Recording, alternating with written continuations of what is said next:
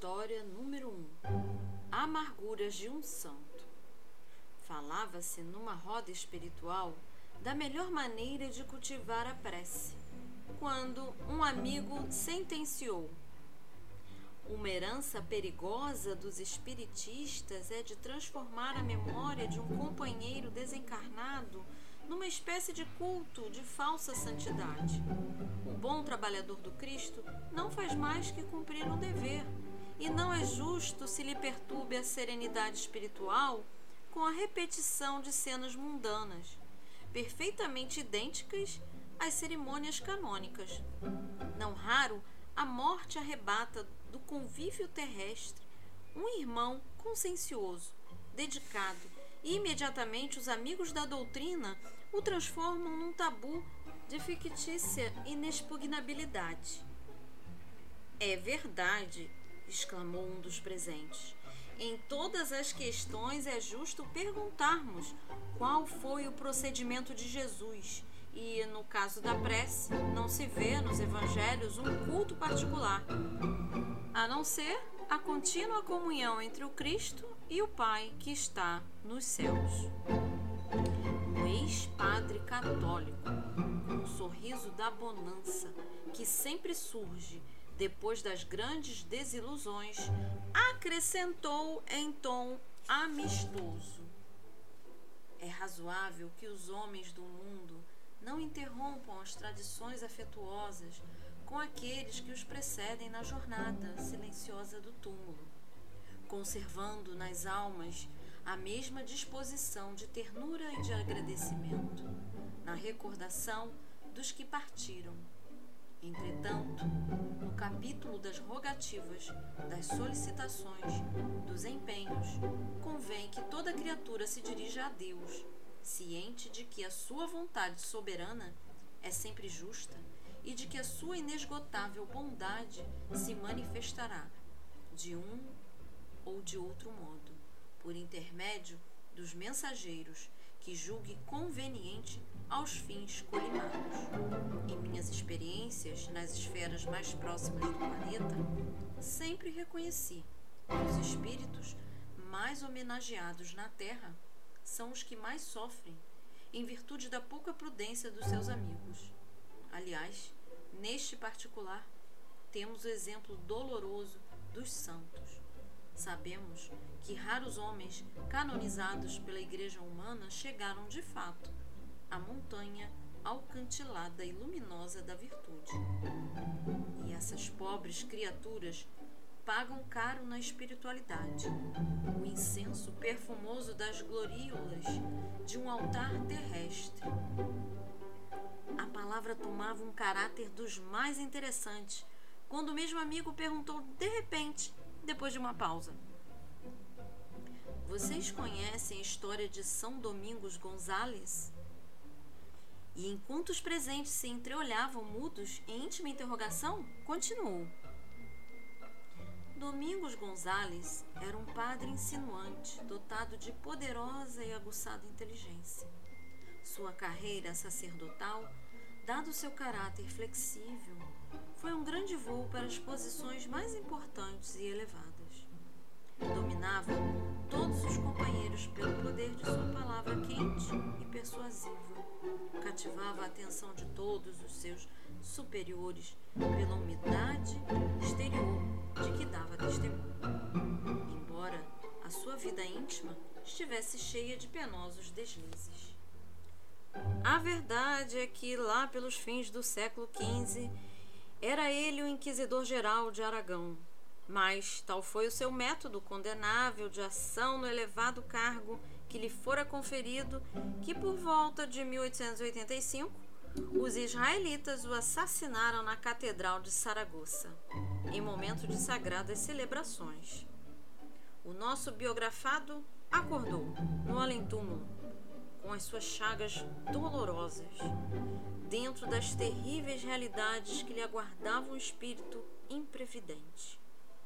Mas os eclesiásticos concordaram em pleitear-lhe um lugar de destaque nos altares humanos e venceram a causa.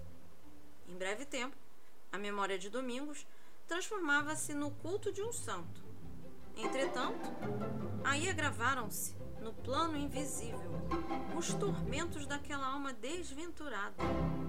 Envergonhado e oprimido, o ex-padre, influente do mundo, sentia-se qual mendigo faminto e coberto de pústulas.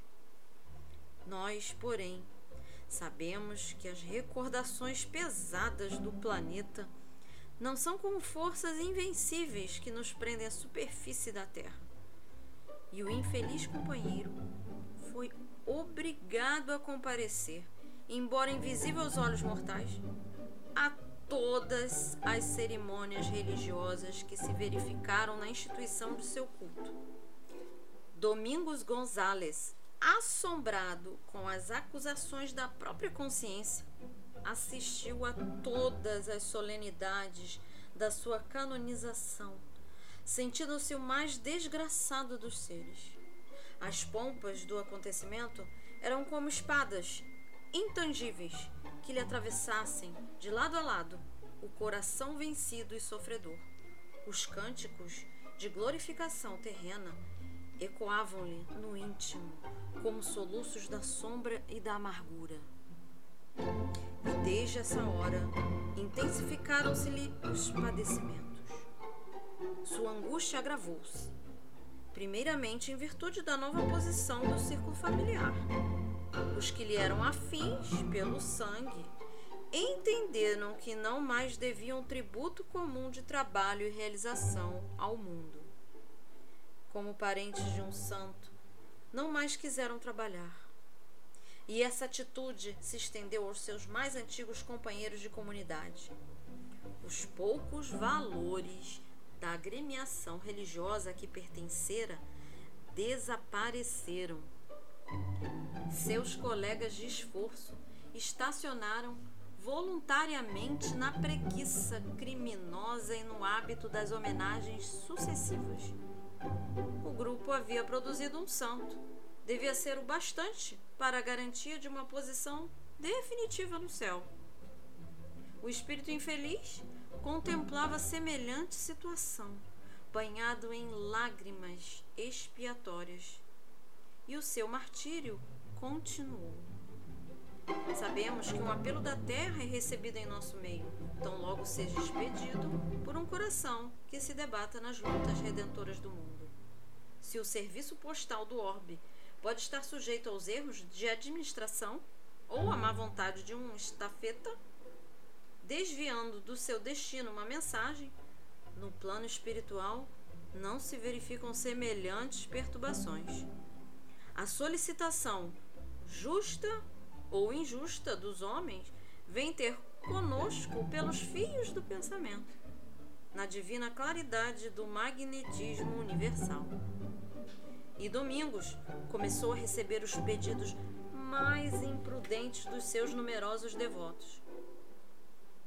A alma desventurada ficou absolutamente presa à terra e, de instante a instante, era obrigada a atender aos apelos mais extravagantes e mais absurdos. Se um criminoso desejava fugir à ação da justiça no mundo, valia-se de Domingos, invocando-lhe a memória entre receios e rogativas. As mães desacisadas, que não cogitaram da educação dos filhos em pequeninos, lhe rogavam de joelhos a correção tardia desses filhos transviados em maus caminhos. Os velhacos lhe faziam promessas, a fim de realizarem um bom negócio. As moças casadoras imploravam a aliança do noivo rebelde e arredio. Os sacerdotes pediam-lhe a atenção dos superiores.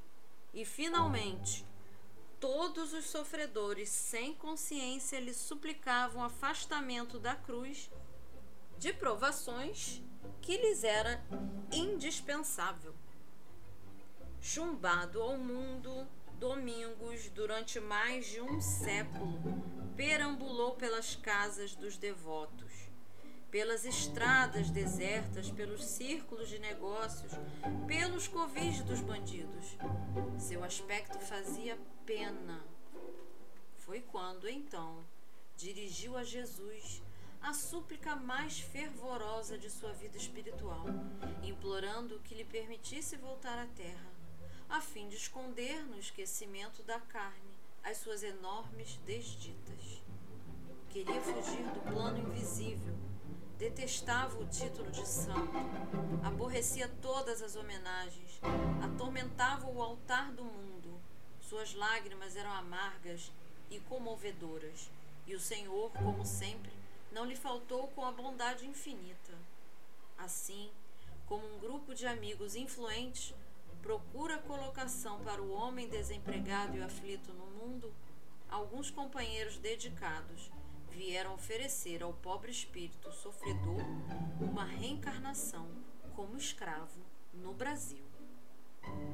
Domingos Gonzales ficou radiante chorou de júbilo, de agradecimento a Jesus e em breve tempo tomava vestimenta escura dos cativos, sentindo-se ditoso e confortado, cheio de alegria e reconhecimento. O nosso amigo fizera uma pausa na sua narrativa. Estávamos, porém, altamente interessados e eu perguntei: e o santo está hoje nos planos mais elevados da espiritualidade? Seria extremamente curiosa a palavra direta de sua desilusão e de sua experiência valiosa. Não, ainda não, replicou o narrador com ar discreto. Domingos tem vivido sucessivamente no Brasil e ainda hoje continua aí a esforçar-se pela sua redenção espiritual.